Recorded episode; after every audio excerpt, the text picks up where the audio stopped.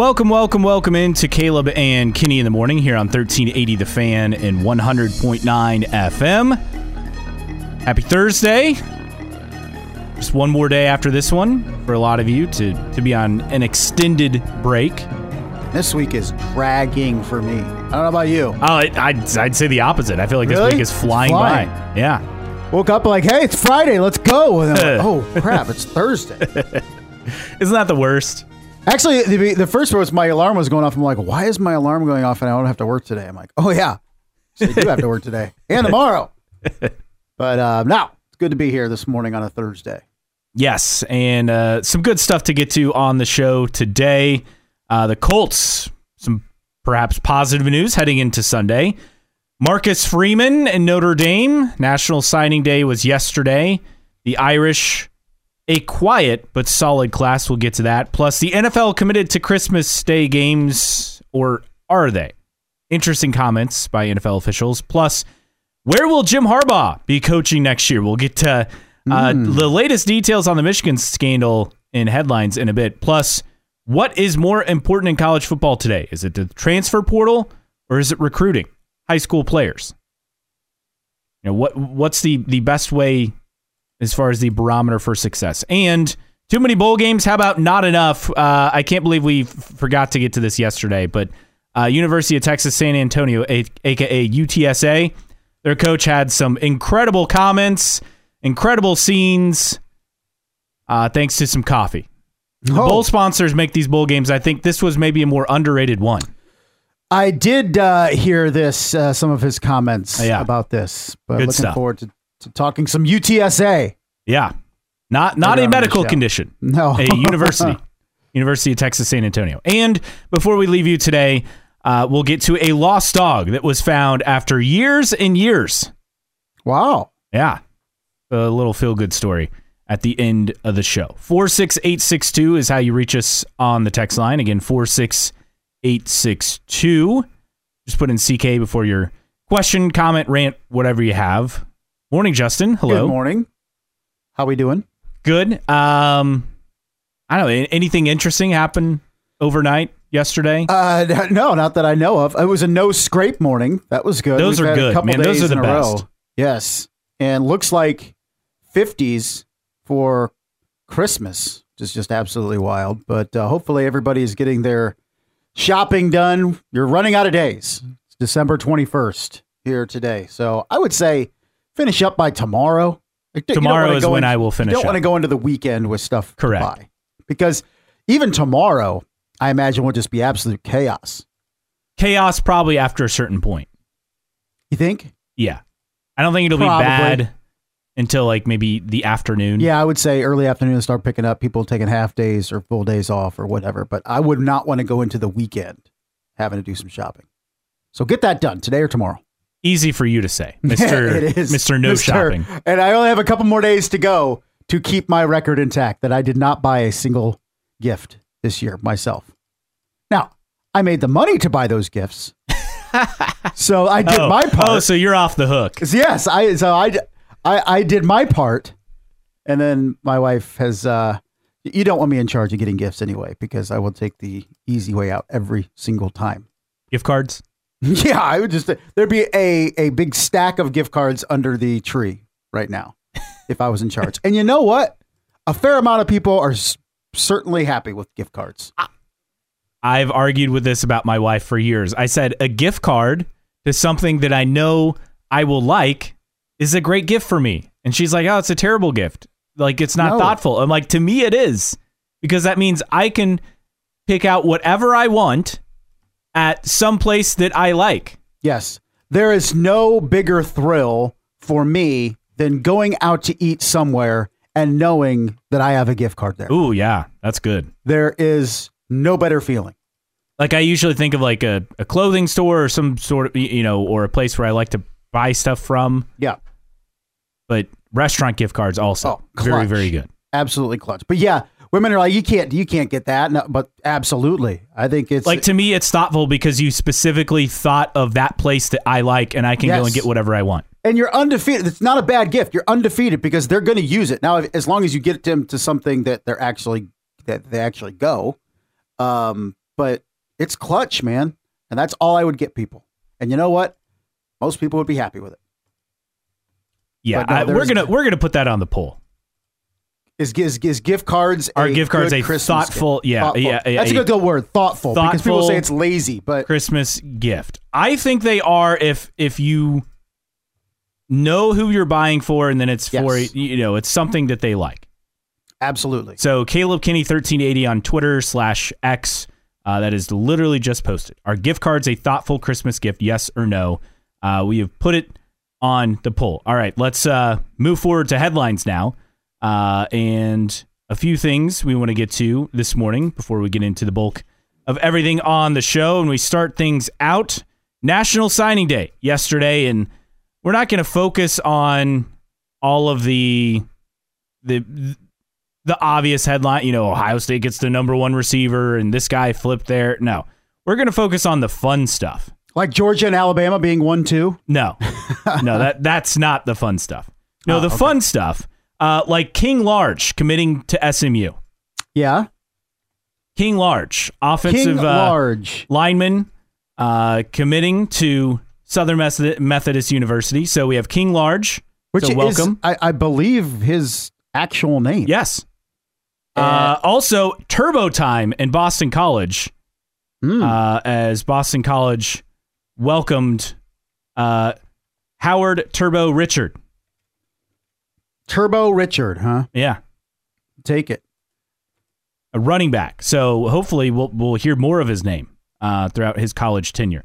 Uh, you have this that happened in Nebraska. Matt Rhule talking about players, and of course they got the number one quarterback, right? Dylan Raiola. That's not the headline here. The headline is that a couple of players uh, are no longer with the program. Uh oh. And the first reason, Garrett Snodgrass focusing on agriculture. I don't. You you don't hear that very many places, but uh, in Nebraska, it's a thing. And then Eric Fields, my farming. who would it would be even funnier if Eric Fields went to focus on agriculture. Uh, instead, he just went home, no longer with the program. Ethan Piper undecided. So just- an update there. So these are these are some of the fun stories on National Signing Day. Focus on agriculture. That's phenomenal. Yeah. So the, these were the, my key, my key takeaways from National Signing Day. Uh, one other note in the portal is that Tobias Merriweather, former Notre Dame receiver, set to transfer to Cal. Hmm. So there you have it. Anything else you, you want to contribute to National Signing Day? Um, well, you look at it. I mean, we're going to talk National Signing Day a little bit later for the area programs Yeah. that we're going to do. Yeah. So I won't dabble too much into that part, but basically the who's who is at the top: Georgia, the number one class, Alabama, Miami, which is adorable because they'll continue to underperform, Eight and five. yeah, and, and Ohio State and Texas. It's it's astounding to me that people still go to Miami and they still are mediocre because they still get talent, yet they can't. They win. don't get the right talent though. Uh, you could make that argument for sure.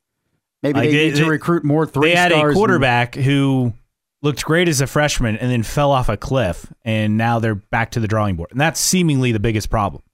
one guy that they did sign though is former Notre Dame tar- target and former Ohio State commit Justin Scott, Yes. five star D lineman that has signed. And then of course around the area yesterday you had a lot of uh, officials, official letters of intent being signed with Brauntae Johnson to Notre Dame and Mylan Graham to Ohio State and Caden Hurst to Ohio University. So congratulations to all those guys inking their spots at the next level. Absolutely. Uh, elsewhere in college football, one other note Tyler Buchner is returning to Notre Dame to play lacrosse. He'll graduate in May. Uh, he will stay with Alabama through the playoff. And again, he will not play football, though, is my understanding. He, he couldn't join the team until after May if he wanted to play football because he it would there'd have to be like that separation. Is that does that make sense? Is that's the way I understand it? It was a little confusing. Yeah, it was a little odd, but I just feel like uh, I don't know if um, the Notre Dame program would want Tyler Buchner back anyway. That's me. Yeah. Uh, if he ch- chooses to play football, he'd have to sit for a year because again he hasn't graduated. But say he graduates, so then he could rejoin the football program over the summer Right. if he wants. But I I'd be very surprised if if that's where we're at with that moving forward.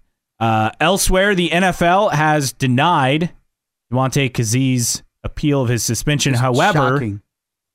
he will be allowed to play in the playoffs if the Steelers make the playoffs. Oh, okay. Well, that's good, but I don't know if the Steelers make it the playoffs. We'll see. No, I, I don't think so. And and the thing about this is, again, they upheld that suspension. He can return to the active roster if they qualify. Like Yeah, it's, I, I I'm not a fan of this. I don't know. That's that's just me. Now we we we gave our opinions with the suspension to begin with earlier this week. If you missed them, go back listen to the podcast. But um, neither of us agree with what's No. going down with him. No, absolutely not. Uh, meanwhile, Michigan, more seemingly going down with the Michigan football program. Michigan got their notice of alleged violations uh, centered around recruiting. So this is for uh, recruiting by the football staff during the COVID 19 recruiting dead period. So they've received the notice for that. Harbaugh, a level one violation for not cooperating with or misleading NCAA investigators about that. And Michigan faces four level two violations, which are less serious. The level one is more serious. Obviously, Harbaugh suspended three games to start the season. Uh, and then there was that separate suspension uh, by the Big Ten at the end of the year for everything with Connor Stalions. Uh, more on Harbaugh in hour number two, but I just get the sense that this is it for him in Ann Arbor. If he can find a lucrative deal from a team in the NFL, and, and lucrative being that that that big factor, is he going to want to have personnel control for whatever NFL team he goes to? I think that's the big question.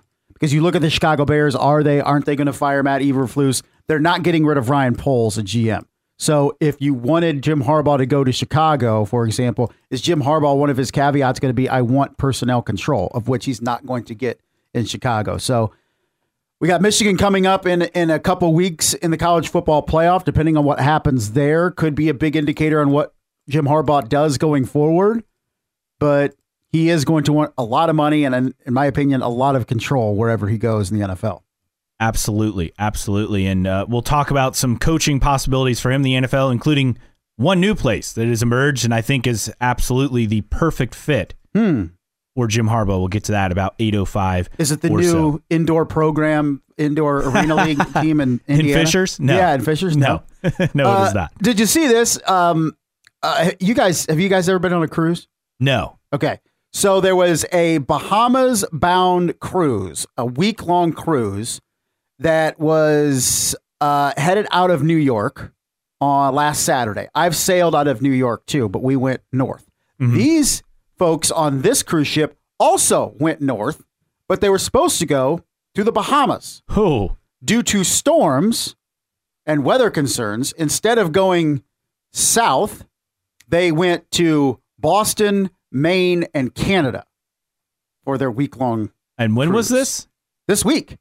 Uh, So last week, so you're getting on the on the, the cruise ship in New York. Oh, we're going to go to sunny, uh, very nice weather in the Bahamas. Couple stops at some islands. Blah blah blah. Instead, you go to Boston, Maine, and Canada. I mean, that is the risk you take by going during hurricane season. Very true, but uh, people. Uh, very I would not be happy. No, I've I've I've sailed out of New York and we went up. We went up to um, British Columbia and stuff like that, and it was fun. But we knew what we were getting into. These people did not dressed for summer, and were taken up So, like, you can't even enjoy walking around the ship because you'd be too cold. right exactly. And and that's one thing. Knowing Assuming what you have a into. jacket if you came from Yeah, a cold weather locale to probably begin don't. with. A lot probably didn't. So yeah, I would hope they get. I, Some I hope they get like a credit. Like you get to go on the cruise, but then I hope you get a credit as well because that, that is a nightmare. That is uh, absolutely terrible. You can't hang out at the beach and all that stuff going to Maine and Canada. So I saw that story this morning. Thought I'd pass. it. Ugh, Brutal. awful. Uh, in college sports, so Oregon and Washington State, this is good news. They're nearing an agreement to join the West Coast Conference as affiliate members. So this would be including men's and women's basketball, along with several other sports. Obviously, not football because the West Coast Conference doesn't participate in football. But this would be big as far as them. The, the two schools already have an agreement with the Mountain West to play six football games against Mountain West Conference teams next year. Um, Beavers and Cougars games against those schools will in football will not count toward conference standings. Um, but their games will count toward the standings for other sports in the West Coast Conference. So they found that bridge agreement for everyone. Now, if we could have some common sense and maybe, you know, have conferences not just realign for football, that's the next step. What's the end game for Oregon State, Washington State in football? You think? I mean, do they become members of the Mountain West? Um, it depends what happens with the Pac-12 TV money. I mean, there there court battles going on over that. So if they get to keep that, my guess is they'll keep the Pac-12 name, and then they will try to look. We got all this money. We'll lure you to come join our conference, and they'll probably get all the Mountain West schools to do so. Yeah, you think so? I just think the Yeah. Mountain West is in a position of strength to negotiate with them because they have the teams. But I guess if Oregon if they State, get the Washington TV have money, though, right? They're in the position of strength. Yeah, just uh, it's fascinating. We'll see what happens. Absolutely. Continuing on in our headlines this morning, the Pacers get a much needed win. They blow out the Charlotte Hornets last night, 144 to 113. Pretty easy game for Indiana. Uh, they were already up, uh, I think, 11 at halftime. Cruise from there. Buddy Hield with 25 points to lead the Pacers, 19, 13 assists for Halliburton. Turner with 18. 19 points for Aaron Nesmith off the bench as well. So the Pacers get a much needed win and snap that losing streak after the in season tournament hangover. Well, they needed to beat Charlotte. Charlotte is Yeah. very good. And Memphis so- coming up. So you have uh, Memphis record wise is bad, but with Ja Morant, they're not the same True, team. different team. But Pacers needed this one in the worst way after losing five straight games dating back to the NBA Cup final. So not only that, playing, I guess, good defense, holding Yeah. Charlotte to 113 Yeah, I mean, points. That's the NBA now, right? I mean, if you Apparently, can hold a team to under uh, 120, I well, guess I think for the Pacers especially, for them that's respectable. pretty pretty respectable. So see if the Pacers can continue to turn it around, and they have a, a, a challenge with Ja Morant and the Grizzlies coming up soon. And Purdue Fort Wayne went on the road to Pitt and fell 62 to 48. So the Dons' uh, winning streak was snapped. Jalen Jackson had 10 points for the Dons in the loss. Dons just uh, fell behind early and really didn't have a chance in this game. They were down by as much as what, 20 plus points Mm-hmm. in this game. Fought back to make it look respectable, but Hey, they Um, covered. they did. But did they cover? Yeah, Really? it's 14 and a half. So congrats to the Dons for covering, I guess. but um, it's a it's a good trip to go on playing at an ACC environment, an ACC team, a pretty solid Pitt Panthers team this year.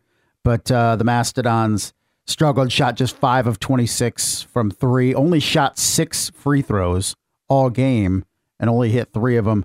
Uh, Pitt controlled this game, was up 14 at half. Mastodons only scored 17 points in the first half. So, and and I think that's maybe a big thing when we look at, at the Mastodons going forward and getting into the thick of the Horizon League is that that post play for Purdue Fort Wayne. They don't really, outside of Eric Mulder, don't have a true post. And we'll see how that affects them over the course of the Horizon League schedule because I think they were greatly outmatched in the post yesterday against an ACC foe. And we'll see if that uh, is something that they can overcome. Out, out rebounded 46 to 30 last night against Pitt. You're going up against a power six program in Pitt. They're going to have the edge in talent, but they definitely had the edge in the post last night. All right, 46862, your text line number. Again, 46862. A couple of thoughts on our gift cards as Christmas gifts. Again, uh, Twitter poll is up, Caleb Kinney 1380, where you can vote. Are gift cards a thoughtful Christmas gift?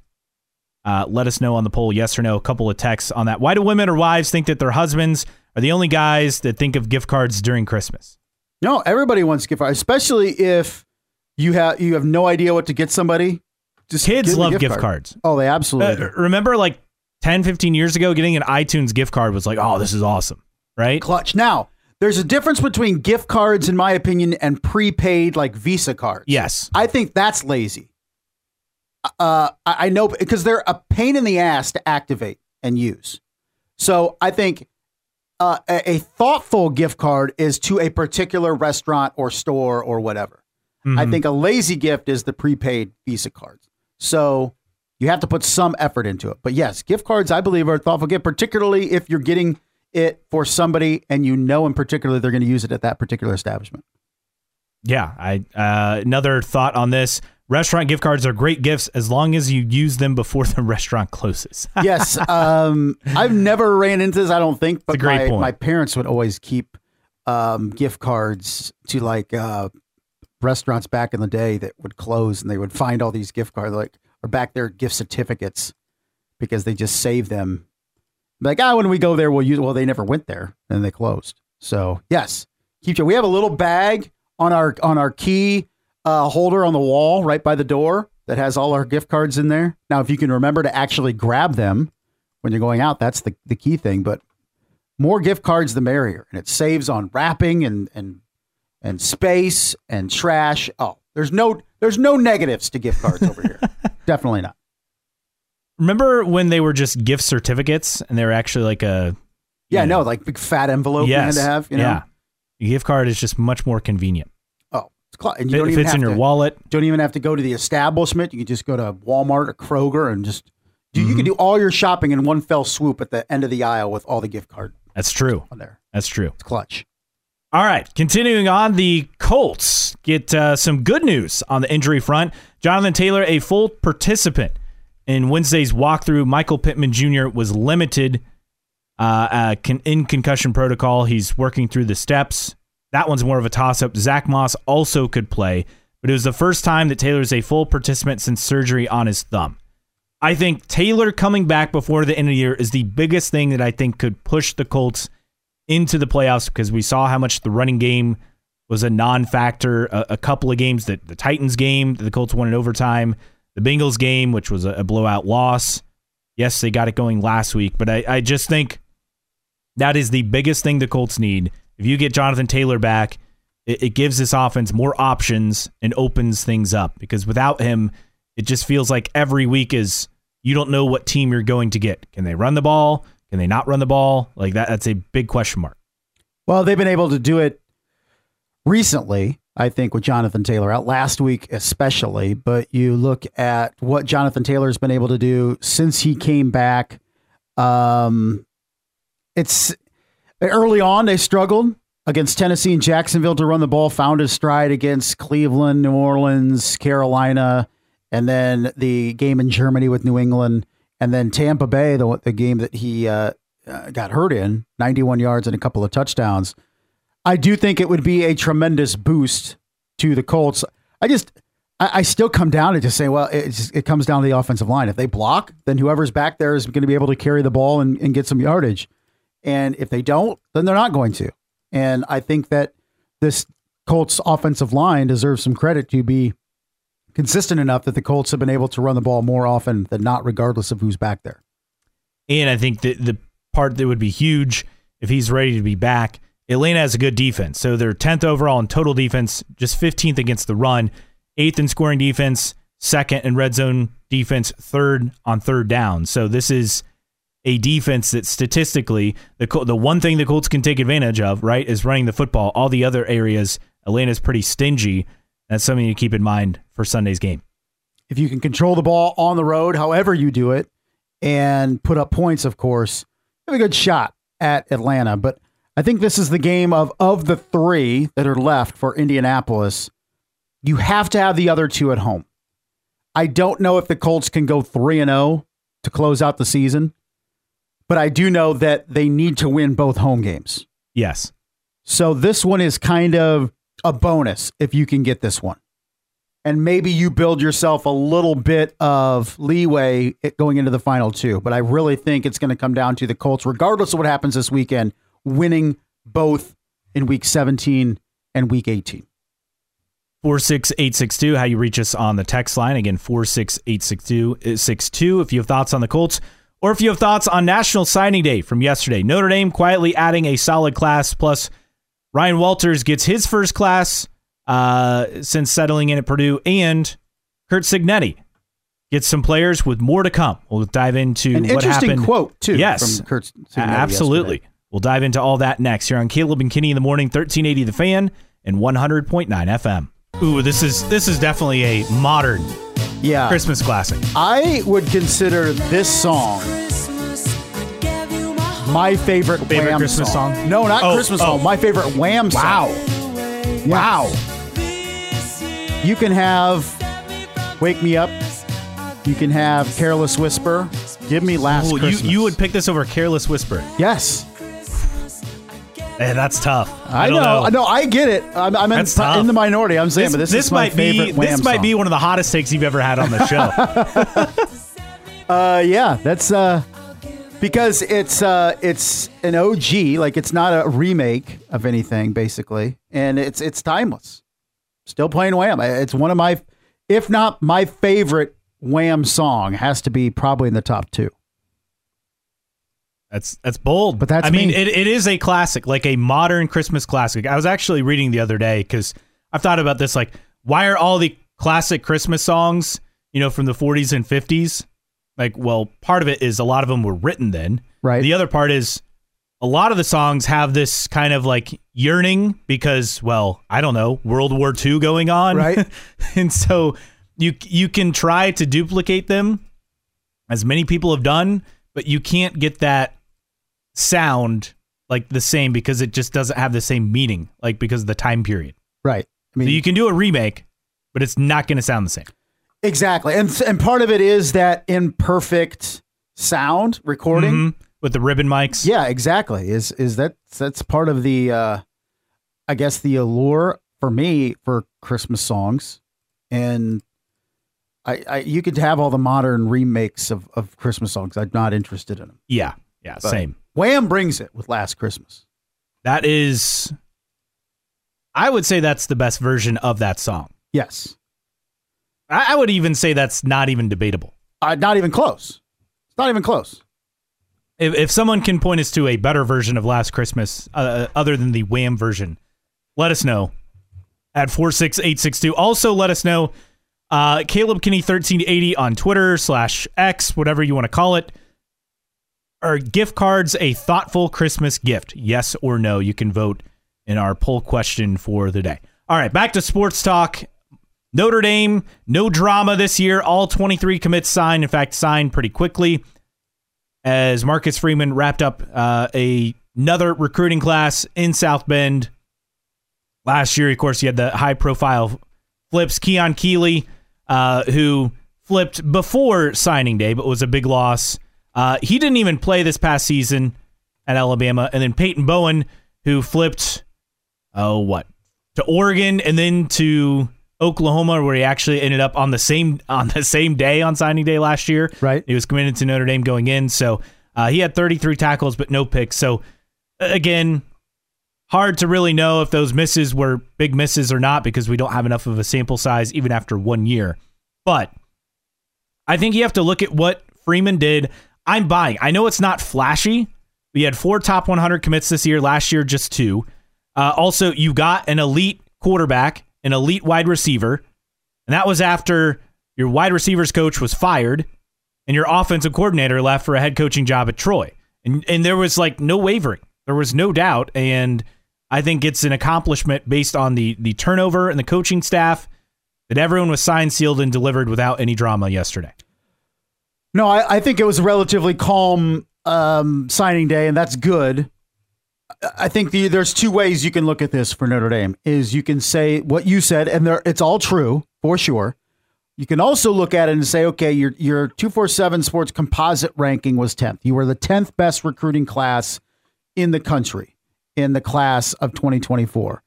Uh, what were last year? They were 12th. 12. They, they fell so they're moving up. But before that, they had top 10 inside the top 10 in 21 and 22. 2021 you were ninth. 2022 you were seventh. So my question is, and, and this is something we've we've we've we've asked several times on this show is is the level of recruiting jumping up to a level that people expected with Marcus Freeman taking over for Brian Kelly. All right, here's the stat that I think will maybe be more of a sell than than the four top 100 compared to just two last year. So Notre Dame signed two top 50 overall prospects according to the 24/7 Sports Composite. Last time Irish uh, managed to do that uh, in the previous 10 recruiting cycles was 2020 with Michael Mayer and Jordan Johnson. So Jordan Johnson Who? Couldn't. Yeah, exactly. Michael Mayer obviously playing the NFL now, having success as a tight end for the Raiders. But one, it goes to show you recruiting isn't everything. But also two, this is a step up from what they've done i- i- previously. So uh, and they beat LSU, right? Yeah. So keep that in Uh, mind. uh, yeah, and I, I think uh, barely LSU was 11th, but still they beat them. I, I also think it's an interesting question to ask because people will look at it and say, "Well, Notre Dame to compete for national championships needs to be up with Georgia and Alabama and Ohio State at the top." My thing is, is Notre Dame even capable of doing that? Because they have to play by a lot different rules than Georgia and Alabama and even yes, Ohio State. So we look at this, and is the lower part of the top 10 really the apex for Notre Dame consistently and what they can do in recruiting? Because uh, to say it plain, you can't bring in dumb kids in Notre Dame. Okay. So they have to play by those rules that really nobody else has to, at least in the top. You know, Georgia can find a place to put dumb kids. Alabama can find a place to put dumb kids as long as they're really good football players. Same with Ohio State. Notre Dame can't do that. You can't hide kids somewhere and have them take general studies classes and get them all a bunch of um, tutors and all that stuff. Yes, they have help, but you can't mask that. And I think uh, in today's recruiting landscape, is this the apex of what Notre Dame can do? And that's not a knock on Notre Dame whatsoever. I just think you look at it and say, this maybe that with the constraints that they have to operate under, maybe seventh, eighth, ninth, tenth recruiting class, early teens is the best they can do. I I feel like as long as they're in or around the top 10, they'll be in the conversation because you know, several years ago prior to the portal, I would have said, yeah, you got to be laning all this elite talent. That's not really the case anymore because a lot of the, a lot of these elite players will go for a season, they don't play, and then they transfer elsewhere. And it's just, you know, this is the nature of the beast now in, in college football. So, yeah, uh, UCLA got that top quarterback, right? And Dante Moore, he played a few games, then he got benched, and now he's transferring to Oregon to ironically sit on the bench for another year behind Dillon Gabriel. Yeah. So, Dillon like, Gabriel. I, I guess I'm not as concerned in, in Georgia and Alabama's, you know, stronghold over recruiting is not as strong. I believe uh, at one point there were like no team had more than two five star play. I don't know if that held true, but no team had more than two five star players. Uh, Texas, well, no, Georgia, Alabama, Ohio State, and Texas all have three or more. Okay. Uh, so maybe it was the top 10 that no team had two or more because that was the change where you had a top 10 where you had 10 different teams represented, Right. which I believe held true uh, through yesterday. And so you're seeing that change and shift in recruiting. Uh, I also think Notre Dame does a great job of developing players. So they're in a position to take advantage of that. And if guys want to transfer, I, I, to me, the next step is Notre Dame figuring out how to get, you, you know, Undergrads, underclass. yes, undergrads in the portal. Now, Yes. and I, I don't know if it was Pete Sampson or, or Tim Prister that pointed this out on The Athletic that technically Riley Leonard is not a grad student. He is still an undergrad. So Notre Dame, I think, is starting to figure out, and maybe the, the admissions office and and the guidelines are loosening a little bit to make things happen. I, I but Riley Leonard is not a grad. He only has one year of eligibility left, but he's not technically a grad student, which used to be early in the portal days. You had to be a grad student to to be admitted into Notre Dame. So I think with those guidelines lessening a little bit, I think that's big for Notre Dame. I, I still I agree with you in the sense that Notre Dame is still going to get their players, other than unless they have a disastrous quote unquote, which is disastrous for them, would be outside the top fifteen, in my opinion. Uh, outside, if as long as they don't do that, they're fine. But they need to figure out a way to make greater strides in the portal to bring in guys with multiple years of eligibility. Are we starting to see that with Riley Leonard, at least in the sense that he's not a grad student technically? And, and if that can loosen up a little bit, I think it's going to be helping helpful for Notre Dame because I still, as you mentioned, you know, how many of these guys that they signed yesterday, 23, are in the portal next year? I mean, four or five at least. Yeah. That's just the nature of college It's the football. Nature of how it is. And Uh, if you can't recruit those guys to then come to your school that have two, three years of eligibility left, then it leaves a void in the middle of your roster between your seniors and your freshmen. I also think the biggest thing in college football is still holds true, and that's been this way for roughly not quite a decade, but almost a decade.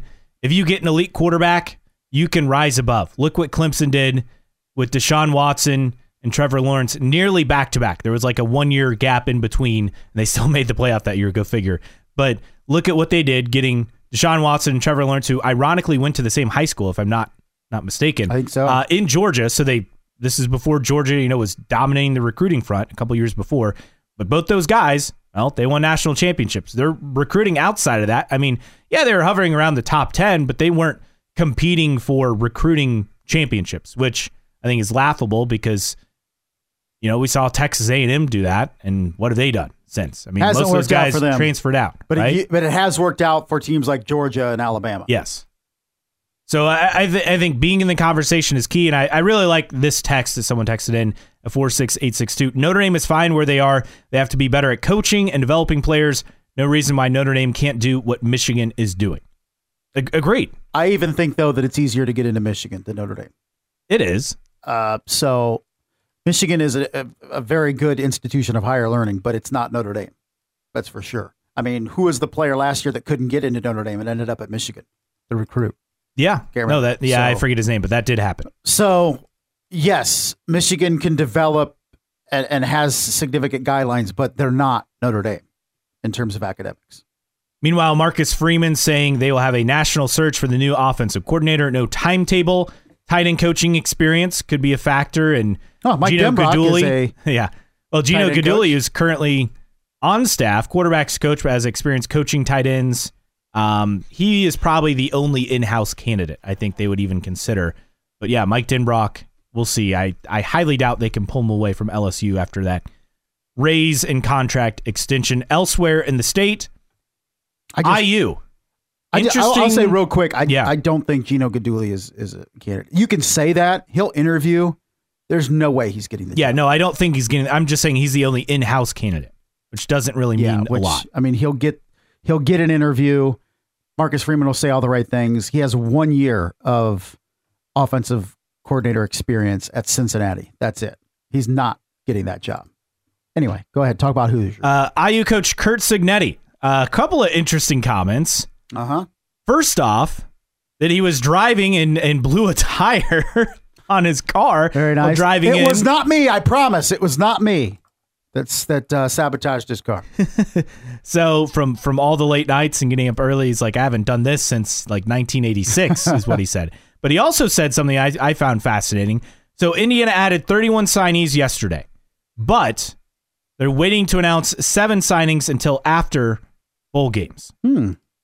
which tells me They have commitments from they have a lot of players other commitments uh, from guys or who- verbals. yeah, playing in bowl games. So that I think is fascinating. That means they're going to add a lot. Remember, they lost a lot. What was it, like 25, 26 guys in the portal? Yeah. They're able to keep a couple of those guys at Indiana. But that is something to think about. James Madison plays in their bowl game on Saturday, and who hmm. knows if we'll get a bunch of leaks right after that game as far as who is going to Bloomington. But overall, they were able to lock in Tyler Cherry, top quarterback in the state, highest ranked quarterback IU's ever gotten. Big positive for him in the first recruiting class. Obviously, this is going to be a process. You look at the rankings for the Big Ten in terms of the classes, and pretty solid for Purdue, eighth yesterday for Purdue, and and and that's a positive for Ryan Walters. And I and I've I've been critical of Ryan Walters and how year one went and the the portal and everybody leaving, but that's a pretty good haul for Ryan Walters in his first real entire cycle in recruiting, eighth in the Big Ten. Indiana gets a pass for me because of a new coach. They were 16 out of 18 teams. Only Northwestern and UCLA were worse in terms of their recruiting class in Indiana, but I give a pass to the Hoosiers and Curt Cignetti because of him obviously coming in late. So if we're judging purely based on incoming freshmen, you look at the Big Ten rankings, you have Ohio State, Oregon, and Penn State, one, two, three. You have to go down to eighth for Purdue and 16th for Indiana. with Purdue. I mean, they were able to get a, a four star defensive player, their highest ranked player since George Karlaftis several years ago. I believe their best class since the Karlaftis David Bell class of what 2018. Yeah, I think 2017, 2018. So it was a good class. I mean, you look at, at getting Coy Beasley, who can be an impact guy on the back end of the defense. You bring in Marcos Marcos Davila, who is by all accounts a really good quarterback out of Midland, Texas. Luke Williams as well, another safety. Uh, you bring in Damon Mar- Marable out of Tennessee. He's a safety. That's pretty solid. So I think the back end of that defense can be really good. I do think it's a pivotal year for Purdue heading into year two of Ryan Walters because they definitely have momentum on the recruiting trail. But if you don't start winning football games, that dries up pretty quickly. And if, if, if Purdue can come out, make a bowl game next year, and we've already went through the schedule and say, where do they get six wins? But if they can make a bowl game, I think that continues the momentum in recruiting. The schedule is interesting because you get Notre Dame at home, you go to Oregon State, that's just two of the three non-con games. You have Indiana State uh, to open up the season. Uh, then you have Nebraska at home, very winnable game. At Wisconsin, at Illinois, Oregon at Ross-Ade, Northwestern at home, at Ohio State, Penn State at home, at Michigan State, at Indiana. I mean, you got to find a way to get a bowl game, right? As as you said, that is that is the key thing you got to check because despite going four and eight, Purdue had outstanding fan support all season long. I think part of it is the the renovations they made at Ross-Ade Stadium. Sure, that helped. A new coach that certainly yeah, there's helped. excitement, but you got to keep that momentum uh, going into year number two, and you can't lose it. Say after homecoming, which is the Nebraska game, the end of September. So where does Purdue find those six wins? The momentum that Ryan Walters still has, despite some people saying a disappointing year one, be included. But it helped on the recruiting trail. They landed some some some big time players. We'll see if Purdue then can land some guys too in the portal, which they've been able to do to offset some of their losses. But that's kind of a, a recap of recruiting in the state with the three big programs. In Indiana, it, it's tough to judge them because when you're in a transition year between coaches, it can be difficult. But I think Indiana, if they can show market improvement on the recruiting trail next year, they finished very well, landing Tyler Cherry, their lone four star commit and signee to this cycle. If they can go into next year and pick up where they left off, I think they're in good shape. Uh, someone texting in, don't forget, uh, they signed five or six offensive linemen. First time in school history, they signed that many offensive linemen. Talking I believe about that's Purdue? talking about Purdue. Yeah, Yeah. they did a good job. And that, that look, that was the area that was a weakness. The, the offensive line decimated by injuries. Um, defensive line was great. The offensive line not so much. If they can shore that up, maybe we can see what we expected out of Hudson Card last season next season. Well, and I think the big thing too is is it, it was a combination between the recruiting freshman and the transfer portal. So you get uh, Joey Tanona from Notre Dame, a guy that had originally said he was uh, done with football, and now coming back, a former uh, four star guy at Notre Dame. So you bring him in the offensive line.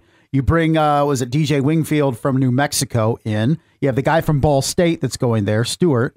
So you, you're seeing that both in the portal and on the recruiting trail in terms of guys that they brought in as freshmen. So trying to improve that line play is of paramount importance. Jordan King among those, uh, part of the six high school recruits uh, Purdue added. Uh, another name, John Randall Jr. Yes, that John Randall. Well, we were we were comparing because there's now a Devin Hester Jr. that Yeah. signed yesterday, which made us feel old. Yeah. Never, never, uh, never ceases to be disappointing and, and more of a What shock was- to the system. What was the the bowl game earlier this week where Cade McNown's kid was yes, playing? against uh, Chad Pennington's Chad kid. Pennington's kid. So you had what Marshall was where That Chad was Marshall and went? UTSA. Okay, so it was Marshall UTSA. That's where Pennington went. You had uh, Cade McNown go to UCLA. Uh, of course, one of the illustrious line of, of Bears draft picks at quarterback that really turned out.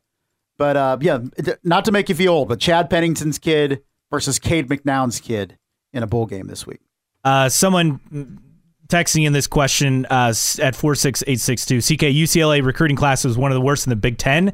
don't the kids they would normally get once play at Nebraska, Minnesota, Wisconsin records, etc. Obviously, tongue in cheek. but no, the issue at UCLA is they simply Chip Kelly simply doesn't recruit high schoolers. He believes in the portal. That's his thing.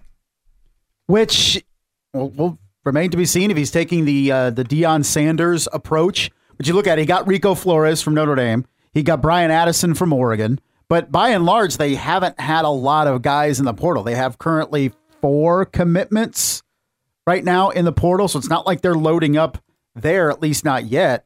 And it is a very lackluster class for UCLA. No four stars, no five stars. Who doesn't want to go to SoCal and play? Right. I, I feel like with UCLA and USC joining the Big Ten, a lot of people thought, oh, that's going to hurt recruiting in the Midwest because guys are going to want to go out to California knowing that they'll play these Big Ten schools. Well, that really hasn't been proven to be true as of yet. It doesn't We'll look see. like they, and even USC uh, ranked 18th in recruiting yesterday. So they struggle. Lincoln Riley, I don't think is as on solid ground as some No. people like to think. Uh, next year is a it feels like a make or break year for Lincoln Riley uh, in Southern California. Also, someone pointing out CK Brian Urlacher's son signed with Notre Dame yesterday as well. That is correct. So, Kennedy Erlock, uh, along with uh, Bryant Young's son, Bryce Bryce Young. Bri- yeah, not that not to be Bryce Young. confused with the other Bryce Young. Yes, but uh, some some uh, legacy guys now signing Kennedy Urlacher, a three star safety out of Chandler, Arizona. Quick timeout. When we come back, the NFL is committed to Christmas Day games, or are they? We'll explain. Caleb and Kinney in the morning, 1380 The Fan and 100.9 FM. Caleb and Kinney in the morning, 1380 The Fan, 100.9 FM. Is this Weezer's best song? Talk about Wham. Ooh, that's tough. Now Beverly Hills is pretty solid. Yeah, th- this one might might be though their best song. They have a lot of there's some of their newer stuff was really good. They came out a couple Really? years ago. Yeah. Take a listen. Fun fact: he used to live in the hometown of uh, Buddy Holly. Really? Yeah. Well, you, you've ended up better than Buddy Holly Well, I'm still so far. So far, yeah. I, not a rock and roll sensation, but No, you not yet anyway. But um, so far so good, Buddy Holly. I think you're older than Buddy Holly now. yes, he was not very old. Gosh, but they he have like a, 22. they have a it's it's wild, right? They have a whole like kind of museum. It's very cool, Really? uh, to kind of go through and, and see everything. And then they opened like a performing arts center named after him, which that happened since I lived there. But yeah, Lubbock, Texas. I didn't know he's from Lubbock. Yeah, Huh. yeah. I mean, were you a how how big was Texas Tech? Oh, it's everything. You got to it remember, everything? it's Texas. It's football. Well, I know, I know, but nationally you don't think of Texas Tech, but like in Lubbock, it's, Oh, it's- it's everything. insane. Yeah, Nice. I mean, pe- people love football, and you got to remember. So during the Mike Leach era, like they had a ton of success. Yeah, Um, they haven't had success since then, but they've had notable people. Obviously, Patrick Mahomes, Cliff Kingsbury, you know, as a, a coach. Um, I they've had it. good coaches between football and basketball, and now they landed like what the number six overall recruit or something. nice. Uh, so Joey McGuire is a former high school coach in Texas is doing something there. The new look Big 12 is going to be fascinating next season. I agree. Uh, that will be fascinating to watch and how that plays out. Uh, what will not be fascinating is the NFL's commitment or lack thereof for Christmas Day games. I think this is the stupidest thing. So the NFL says they're committed to Christmas and games on Christmas, except when games fall, uh, except when Christmas falls on a Tuesday or Wednesday. Well, I mean, I agree. I don't. You're not going to play in the middle of the week. I mean, you can't have teams playing Sunday and then Tuesday.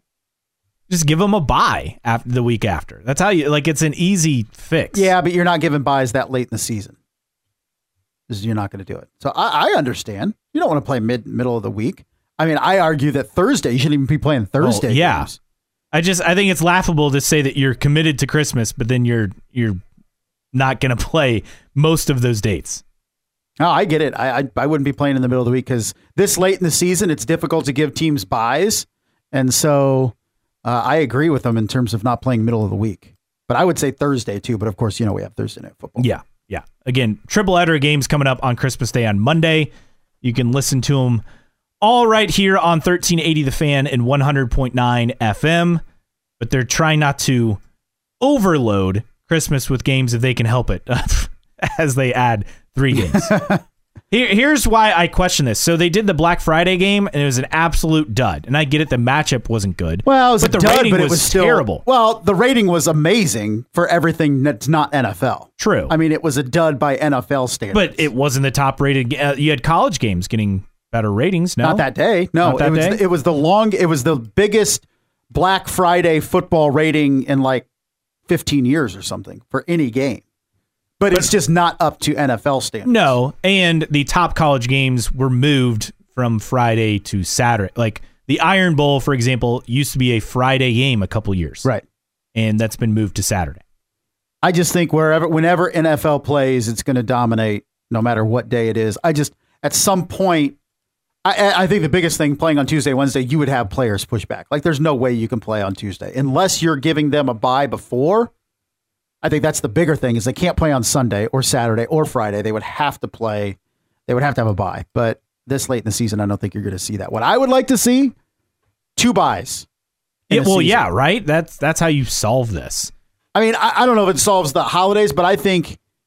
But then you have to push back the postseason even more. Which I, I say, well, I say you drop the week in between the conference championship games and the Super Bowl. That's the dumbest thing. It's unnecessary. Well, yeah, you know they want two weeks of hype. That's and, stupid. and understand, but I agree. That like that's how you solve this. You add a buy into the season, and then you keep the schedule as is. I would be for that. I, I think though, with the, I mean, look at all the injuries around the NFL for sure. I, I think building in two buys for a team, each team would be tremendous, because some of these teams that are getting buys at week thirteen, I mean, that's a long time to play games with no break, weeks one through twelve. So I, I do think that uh, the NFL at some point, I think the Players Association should pu- push should push for it. I, I think the Players Association puts up with a lot of stuff because they make a hell of a lot of money, and I think the NFL says, well, we can do whatever with the players as long as we just keep throwing money at them. And unfortunately, the Players Association just gobbles it up. Says, yeah, we'll play Thursdays. Yeah, we'll play this. We'll do this. We'll do that. More as long as the money's flowing. And then they want to complain about player safety and health. Is you have the power to say, no, we're not going to do this and we're going to have two buys, which I think would be astronomically effective for players and recovery. And remember, college has two buys now. Yes. they shifted the schedule. For a shorter, so shorter season. why can't the NFL figure it out? I agree. I, I think I, I agree with your your theory and your solution. Get rid of the the buy between the conference championships and the Super Bowl. It's unnecessary. It already has enough hype, et cetera, et cetera. Add two buys for every team in the NFL. I just uh, ultimately to me it's it's funny they say oh we're committed to games on Christmas except if Christmas falls on a Tuesday or Wednesday well get another buy and you can fix the problem Yeah, I just think it'd be an absolute cluster if you try in the existing schedule model to have games on Tuesdays and Wednesdays. so again no no games next year on Christmas Day because Christmas falls on a Wednesday Christmas is a Wednesday. yeah So because not- of leap year next year yeah, not even any Christmas Eve games next year. so keep that in mind Deal with it. Coming up on the other side from NFL scheduling to a college coach with the pros on his radar, a new team has emerged for Jim Harbaugh. And I think it's the absolute perfect fit. That is next. Caleb and Kinney in the morning, 1380 The Fan and 100.9 FM. Hour number two here on a Thursday. Caleb and Kinney in the morning, 1380 The Fan, 100.9 FM. Caleb Hatch, Justin Kinney, and you with us on the text line here at 46862. Again, 46862. That is the text line number. And you can uh, reach us. Just put in CK before your question or comment. Also, uh, coming up this hour on the show, you can uh, hear from us, discuss all things from Jim Harbaugh, the perfect fit for him in the NFL. We'll get to that in a bit. Plus, what's more important in college football today? Is it National Signing Day and recruiting high school players, or is it the transfer portal? And some might say there are too many bowl games. We say there are not enough in the latest detail from just an incredible, incredible night a couple nights ago for UTSA. Incredible comments, incredible sponsor placement. I think we finally found the recipe for, for a bowl game to have success. And a lost dog found after living six and a half years on her own. We'll uh, give you the details on that about 850, 855 or so this hour. Also, our poll question for today, haven't done one of these in a while, but our poll question is Are gift cards a thoughtful Christmas gift?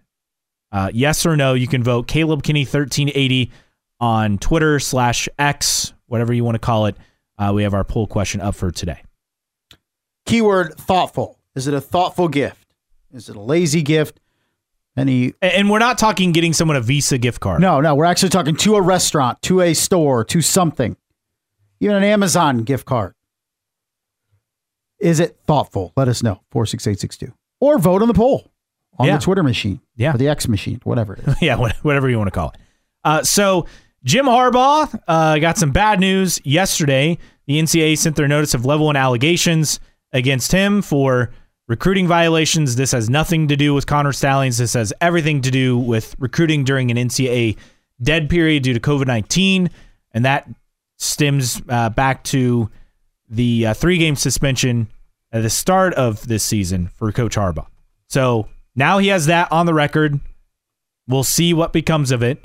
But this is a long, drawn out process, right? So it may not even have an impact uh, for him if he does indeed stay at Michigan for next year. But I think the reality is there's more smoke, right? And the more smoke there is, the more you think Jim Harbaugh is going to move back to the NFL. You're not going to get too many more of these chances. You've done what you could at Michigan. I know people say, well, he wants to win a national championship. I, I feel like he's already accomplished everything he needs to there. Three straight college football playoffs.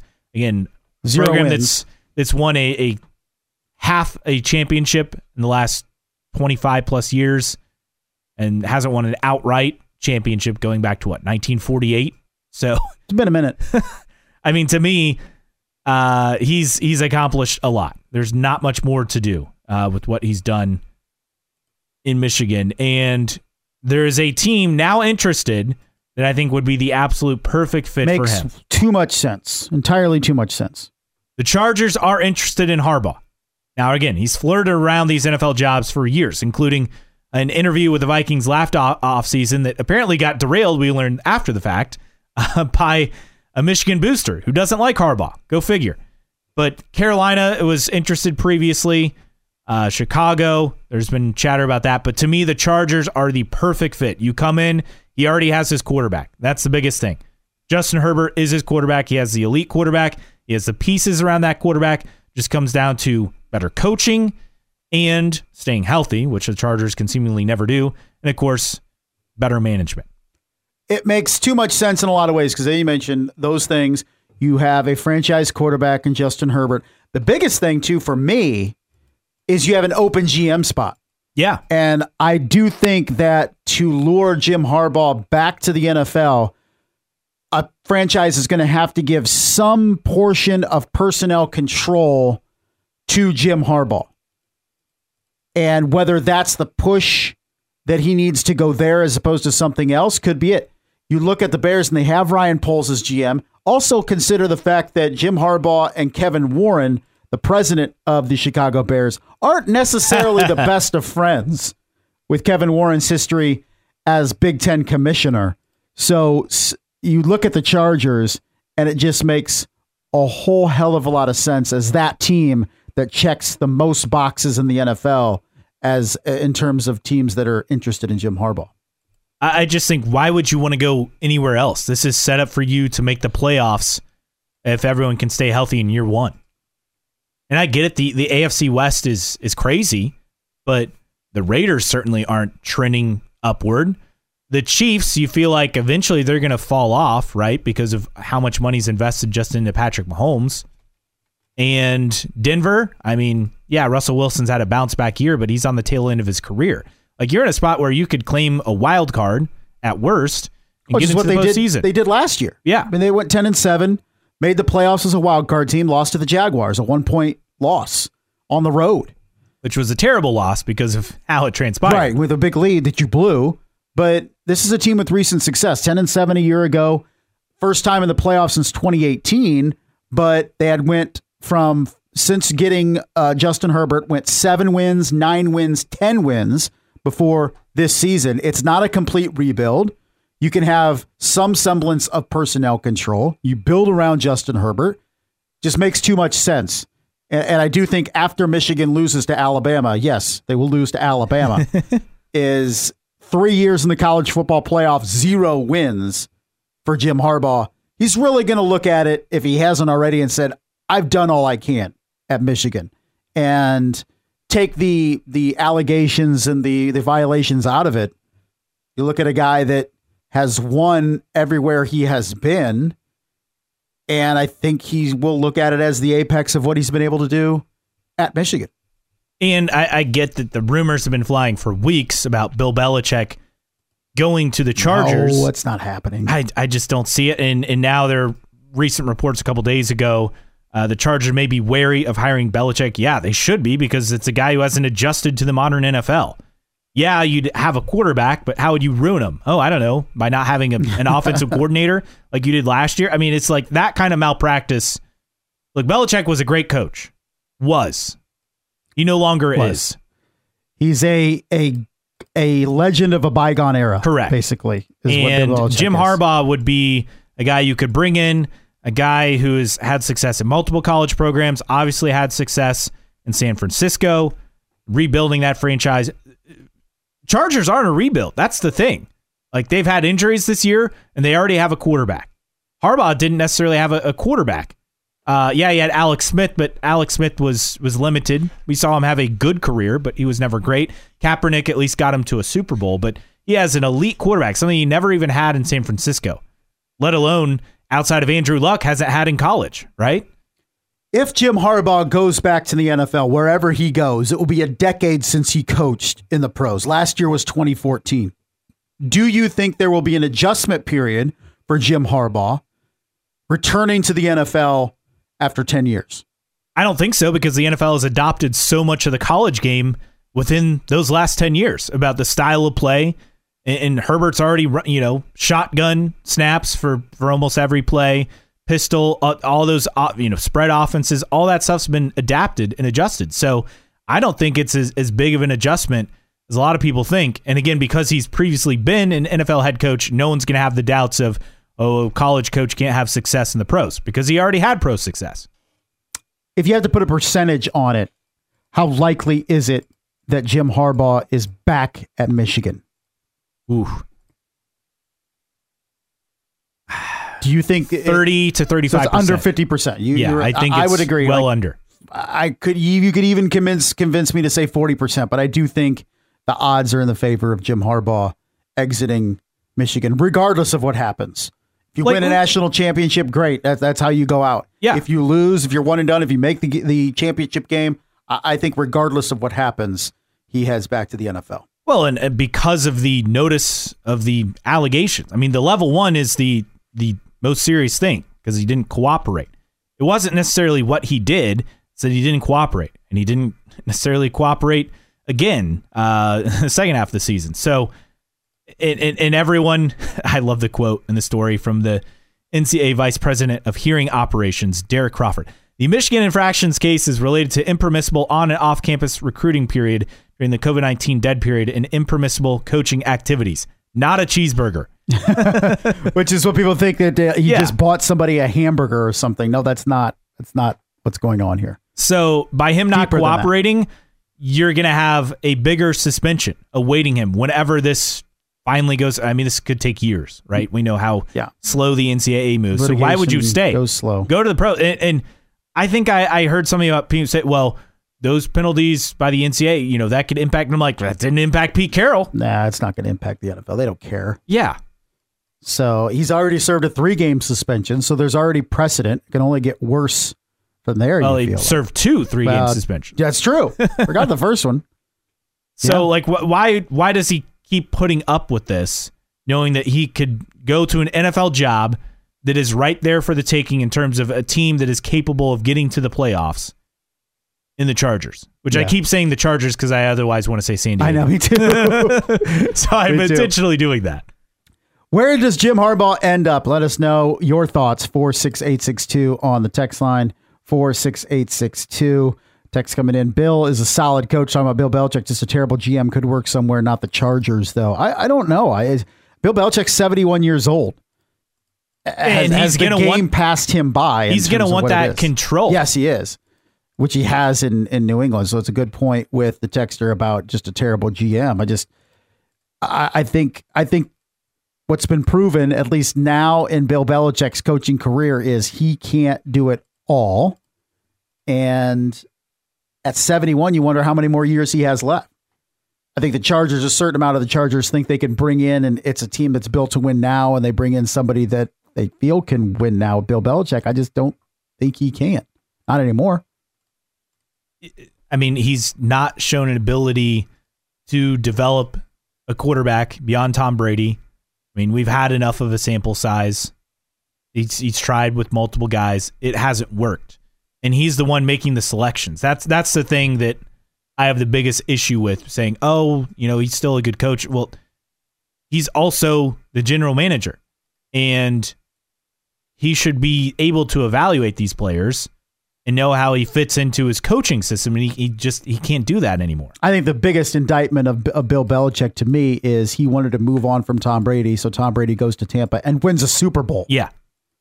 Okay, that tells me that's he's bad lost- management and coaching. Yeah, that, that, that tells me he's a guy that's that's lost touch with today's football, and the wins and losses since then have proven that out. someone else saying Harbaugh to the Bills also would be a good fit if Sean McDermott gets fired which didn't he sign an extension over the summer That has kind of died down after two back-to-back big wins by Buffalo. I, I don't think they're a Super Bowl contender, but I think McDermott has done enough to keep his job for at least one more year. yeah I, I don't think he's going anywhere with how they've rebounded in recent weeks as long as they make the playoffs I, I would be surprised if Of which they're still on the outside looking in, yeah heading into this weekend. I, I, I just think Harbaugh Harbaugh's the perfect fit for the Chargers. And why would he want to go to Chicago? Why would he go to Carolina, where Carolina you have a meddling owner who seems to be completely clueless and just hiring and firing people uh, without giving people even time to to build anything. then Chicago, I mean, we don't, we don't have to go into the Bears issues. They don't Yeah. even own their stadium. Uh, Kevin Warren and Harbaugh aren't going to get along, so it is what it is. Best case, uh, it makes way too much sense for the Chargers. We'll see what happens. 46862. Let us know your thoughts on the text line. Again, 46862. Coming up on the other side, what's more important in college football today? Is it National Signing Day and high school recruiting, or is it recruiting players out of the portal? That's next here on Caleb and Kenny in the morning, 1380 The Fan and 100.9 FM. Caleb and Kenny in the morning, 1380 The Fan, 100.9 FM. More Weezer. Yeah. Yeah, Weezer, morning. on a Thursday. Yeah. Running out of time to play Christmas music. I'm just warning you. Well, I always forget to find uh, uh, rejoin music until the, the rejoin starts playing, and then I'm scrambling. Been there. I don't do my due diligence. No, I, I've been there. You're panicking. You're like, oh, just play a song. Just play something. Yeah. Yes. so now I'm trying to. So when I'm on it, I'll pick one as we come out of the break. I'll pick one for the next break, but half the time I don't do that. so we had National Signing Day yesterday. Obviously, the portal still ongoing, and I think it, it bears a bigger question after what we saw yesterday. What is more important? Because I think the narrative has shifted from recruiting being the key thing. If if your favorite team can be a contender, whether in their conference or nationally, used to, that used to be it. But now at the portal, which has kind of made college football into the Wild West, is that more important? I think there there's a question because if schools are losing up to 25 or so players to the portal, you can't necessarily keep up because high school guys aren't going to be ready, especially in college football in year number 1 most of the time. You might have a small handful, Right. but that number is less than 5. And y- you know, it, it bears a bigger question. Is it is it fair fans say why care about National Signing Day if players are going to transfer anyway? Is the portal usurped National Signing Day in importance to build a winner in college football? Well, I think what happens is it all depends on what where you're at, what situation you're in as a program, doesn't it? I mean, just feels like if uh, if if you need, I think the the the core, the basis of college athletics and and and teams is still going to be the multi-year recruit that comes in as a freshman. That's still going to be the base, the core.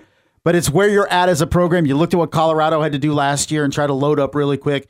I think for the top programs that maybe are missing something here or there, you can go in the portal. But I still think the bulk of everything in terms of building a program and sus- having sustained success is going to be that basis of a incoming freshman staying for multiple years.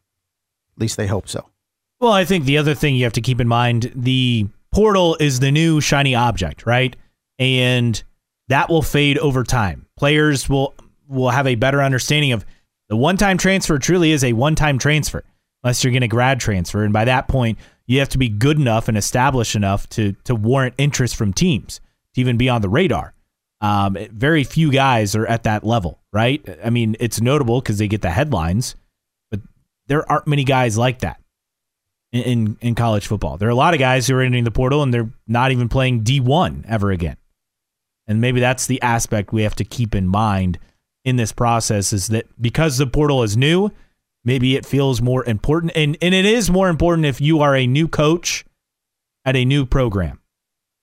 Yeah, it's it, it, the the transfer portal can get you out of trouble faster than you otherwise would be able to.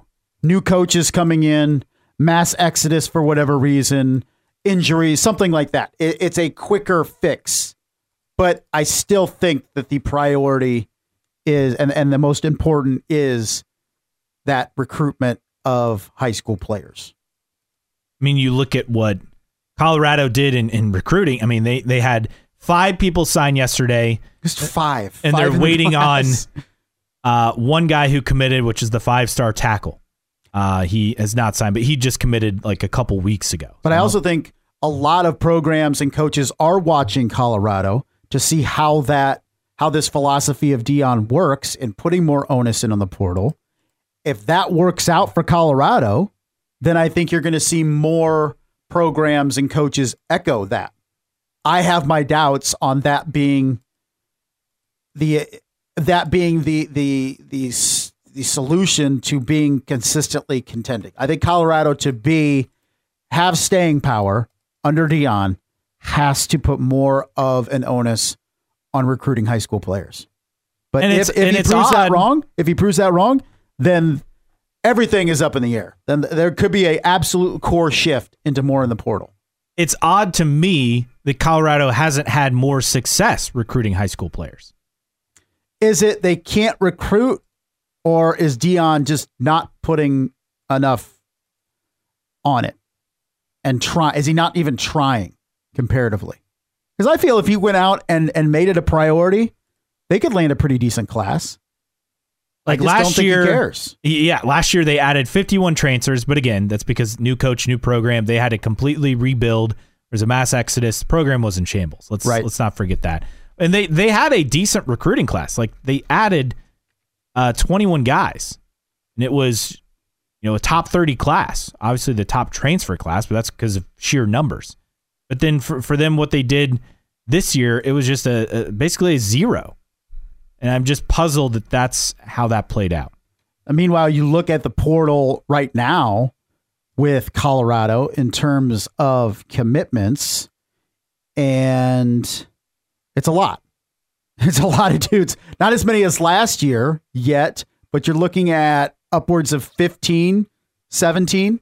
One of them being Kahlil Benson from Indiana, but it's still their their quote unquote portal class is three times as big as their freshman class right now. And I think there's going to be a lot of eyes on Boulder, Colorado to see is this work? Because if it does, you will see a shift of other programs going away from bringing in high schoolers and putting more onus on the portal, like we've seen Deion do.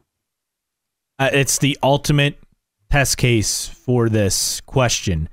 I, I still think if you can build your within your own program and get 25 or so guys every year out of high school, knowing that you'll lose three, four, or five of them most likely any given year, that's still a better numbers game than scrambling in the portal every offseason, Oh, knowing agree. you need to get 15, 20, 25 or And- more In a short amount of time, yeah. in about a month time and frame. you never really know who's going to be in the portal. Yeah, you can have inklings. You're not supposed to talk to them, but you have people that will talk to these players, right? And people, players reaching out, stuff like that. But it's still you're putting a lot, a lot of of uh, pressure on your portal, and Colorado's done that the last couple years. They they made significant improvements this past year. We'll see if they make another jump with that philosophy. And remember, these NIL collectives have to decide now between high school recruits and players in the portal. And I think that money shifted to players in the portal based on what we've seen because we saw a lot more parity in terms of recruiting out of high school uh, that we haven't seen in quite some time. That money is definitely filtering to the players that need it, at least to commit to their program, whether it is in the portal or straight out of high school. 46862, your text line number again, 46862. Coming up on the other side, some may say there are too many bowl games, but after what we saw a couple nights ago, maybe there aren't enough. Some funny lines, funny moments, everything. This game had it all a couple nights ago. The uh, matchup between UTSA and Marshall in the Scooters Coffee Frisco Bowl. We'll explain what you missed next here on Caleb and Kenny in the Morning, 1380 The Fan and 100.9 FM. Caleb and Kenny in the Morning, 1380 The Fan, 100.9 FM. Little Trans Siberian Orchestra. I am a, a I'm a Mannheim Steamroller guy. Are you? Yeah. Grew up listening to that. So Mannheim over TSO. huh? yeah. I get it. I, I think you can't go wrong with either. No, I, I, I would fully agree with that. Uh, 46862 is how you reach us on the text line. Again, 46862. Uh, just put in CK before your message. You can also stream us 1380thefan.com via the 1380 The Fan app or your smart speaker as well. So just uh, free to listen, free to download the app, uh, or just say, hey, play 1380 The Fan to Alexa, Google. Are there any other like smart speakers out? Like I don't, I don't know enough. Um, me neither. I don't know anything about smarts. We talked about this before. We, Yeah. we both have dumb houses. Yes. the the smartest thing I have is a smartphone and uh smart TV, and one of them is Is dumb. was dumb that we had to. Well, it was smart, then it became dumb, and we had to make it smart again. You know, speaking of smart and dumb, so my, my son had to take placement tests for him to go to Bishop Luers next Uh-huh. year. And we got the results back, and they have a bunch of numbers, but basically they equate it down to what grade level you're at in each primary subject. So I think it was like uh, reading, math, and uh, language arts. Uh huh. So he scored in the middle school level in all three, but his highest.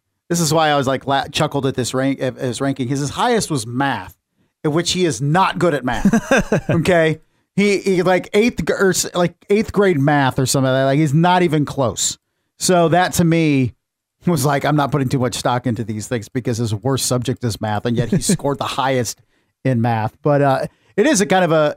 I told my wife, I was like, it's better than him like blowing it, blowing it out of the water than getting into his placement classes next year and be like completely lost. That's true. So- you don't you don't want to like overdo it. Yeah, you don't want to have a great day of testing and then just be screwed with the classes you're put in. I I can't really. I was always terrible at standardized tests. Like I, I'd pass ISTEP. I don't even know what they call it now, but I'd pass ISTEP. But I like, learn, I think. Yeah, w- when it came to ACT, SAT, like no, I took I I took even- both, and neither of them helped. I don't even remember my. I know I took the SATs. I don't even remember my score. My scores were not good. Nothing impressive. No, yeah, I don't like standardized testing either. But anyway, we got to talk about bowl games. yeah, uh, bowl games, which students, thankfully, in this one already already done with class. I I am positive, but UTSA and Marshall played a couple nights ago in the Scooters Coffee Frisco Bowl. The Scooters Coffee aspect of this is important. So UTSA got their first bowl win in school history, and players dumped a Gatorade container full of Scooters coffee, Hot. Uh, cold, Okay. Well, that would almost be worth. Like at least make it warm. uh, down uh, Jeff Traylor, and he said, "quote." I will always remember having cold coffee running down my crack. Uh, if that's a memory you'll remember uh, from a bowl game, then uh, I don't know what is. Pretty, pretty impressive. So and then he was seen in the in the press conference after the game. So they rallied from a 14 nothing deficit to come back and win and win their first bowl game in school history. Then he was also seen drinking like an iced coffee like during the press conference at 12:30 in the morning. from uh, from Scooters. Scooters yeah. is nice. I think they they have one in Wabash. Yeah, they're no, building so, one in Huntington. Here's the thing. So I I'm like Scooters Coffee. Like I've never heard of it, and then I realized no, I've heard of it because I know we've driven past the one I want to say in Decatur. As you mentioned, there's one in oh Wabash. yeah, there is one in Decatur. You're right. Uh, Bluffton, Kendallville, Portland. So the surrounding area, just not in Fort Wayne. And I'm like, huh, there's a way to localize the story. Now I want to try Scooter's Coffee suddenly. Yeah, it's pretty solid actually. Um, but the the bowl games, I think, the ones that aren't part of the New Year's Six or the college football playoff, in order to have some relevancy, they need to have a great tie-in. Yes. With some sort of preferably food sponsor. I mean, you, you have the Scooters Coffee Frisco Bowl. So you're getting a lot of press and people talking about that quote and you've people learning, oh, there's Scooters Coffee nearby. Okay. Uh, you have Pop Tarts Bowl where you have Pop-Tarts an edible Pop Tart to eat, which is going to be December 28th, a week from today, which I'm going to have to watch. Just you already that. had the famous Toastery Bowl. With players, I think, were were like throwing around toast or French toast on the field. Like it's a brunch place. There's a, a way to make this work and to get attention. Obviously, the the, mayo- Duke's Mayo yeah, the- Bowl, which is the, gross. The Cheez It Bowl, RIP, uh, but it's the Cheez It Citrus Bowl. So we still have that tie in, dumping a, a Cheez It bath. You had the, the Mayo bath as well for the Duke's Mayo Bowl. Um, what else am I forgetting here? I mean, the classic one is the Orange Bowl. Well, which which that was kind of the OG, and all you did was just have a bowl of oranges sitting there as they were Yeah. presented the trophy, or the trophy had oranges in it, right? I mean, wh- when you look at activation for bowl season, I think this is huge in terms of who was who would be otherwise talking about the Mayo Bowl, who would otherwise be talking about the Scooters Bowl, hot what I mean, Scooters the, Christmas the Bowl, Pop Tarts like? Bowl is like all the buzz, Yes. right? Because of this edible mascot. You know, I I I believe this is how when we, we say why are people spending money to sponsor these things? If you use it as serious activation, if you're food based, here you go.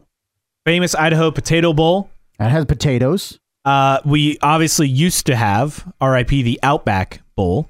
which never really the- did much activation. Did Uh, they had the Bloomin' Onion mascot that would kind of Yeah, wander around. see that. Can't eat And then, them, of though. course, Notre Dame and the, the Tony the Tiger Sun Bowl. Can you coming up. some some Like, frosted are, flakes? yeah, are they getting our boxes of Frosted Flakes going to be on the field after the game? Like, Uh, that'd be again, huge. I want a frosted flakes bath. Yeah, I would take a cheese. that would be bath. great. I mean, th- these are all ideas. Would it be great or great? I see what you did there. I see, I like it. I like it. Look, if if if uh, Notre Dame or Oregon State, whoever wins that game, if there is not a Gatorade container full of Frosted Flakes dumped on the winning head coach, opportunity they're not doing it right. I just think these are like the fun moments in sports, and I get it. People want to say there are too many bowl games and nobody cares, blah blah blah. But these are the the way to get people engaged and um and to get them interested. It's it's a storyline. It's a hook that otherwise people wouldn't be interested in, and it's worked for several bowls, and hopefully more uh, use it as well. Did you see this text that came in talking about smart devices? Uh uh So it says smart devices is a misnomer. Yesterday, when Caleb said, "Alexa," I lost my stream and had to ask it to play 1380 again, missing a minute of show. So we'll see if the texter has been disconnected from the show job. again Good job. because you said it yesterday and it screwed up the stream. They're Well, only ju- as you just smart. screwed it up again. They're only as smart as you think they are until. Well, what? Somebody? Uh, uh, Alexa? Sorry, said it again. Let's I had I had no responded. idea, but I think that's that's uh it- Is that, the key word for those? yeah Is you, have say, to say you say hey and then whichever and then play 1380 the fan. okay, so we'll see if the texter lost the signal again because we said it. I'm blaming you. You you intentionally. I- you do it for everything else. Why not now? Keep it going. 46862 your text line number 46862 is there a bowl game with a food tie-in that is your favorite past or present um look you even had some bowl games ahead of their time remember the bitcoin bowl like a decade ago That's true. ahead of its time Very true. I, I would like the beer bowl. I don't know if you can get away with that. probably not Probably not, but I don't even care what beer it is. But i'm uh, looking to make sure we didn't forget any food related Nothing's coming to mind. No, I'm looking at the list like Is right it to my still? It's not the Tostitos Fiesta Bowl. No, still, that that that's been gone for a Okay. while. I, I don't even know who is the the Fiesta Bowl sponsor. You, there used to be a beat ups. Oh, it's the Vrbo.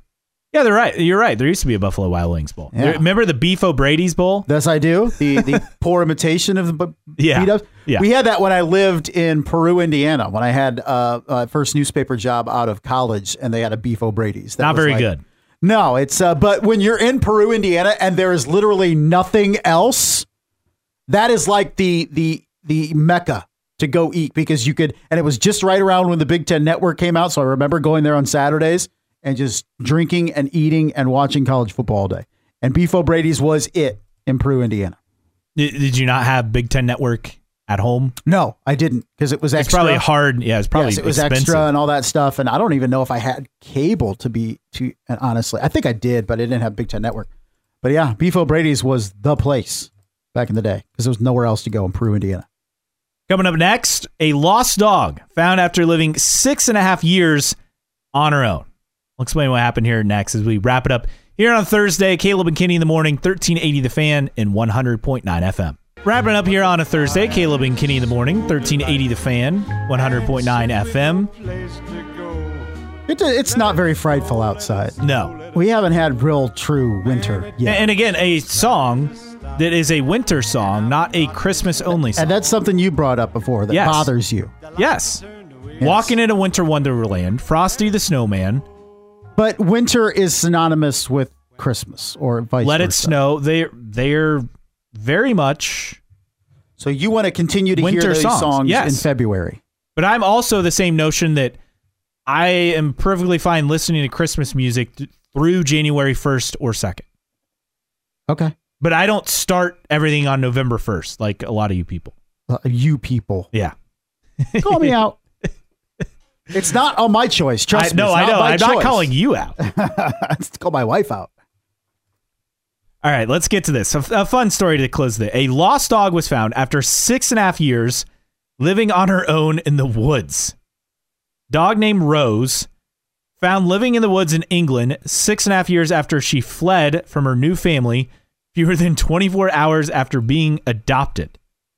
So Uh, they had him for barely a day and then Uh-huh. didn't have him for six years.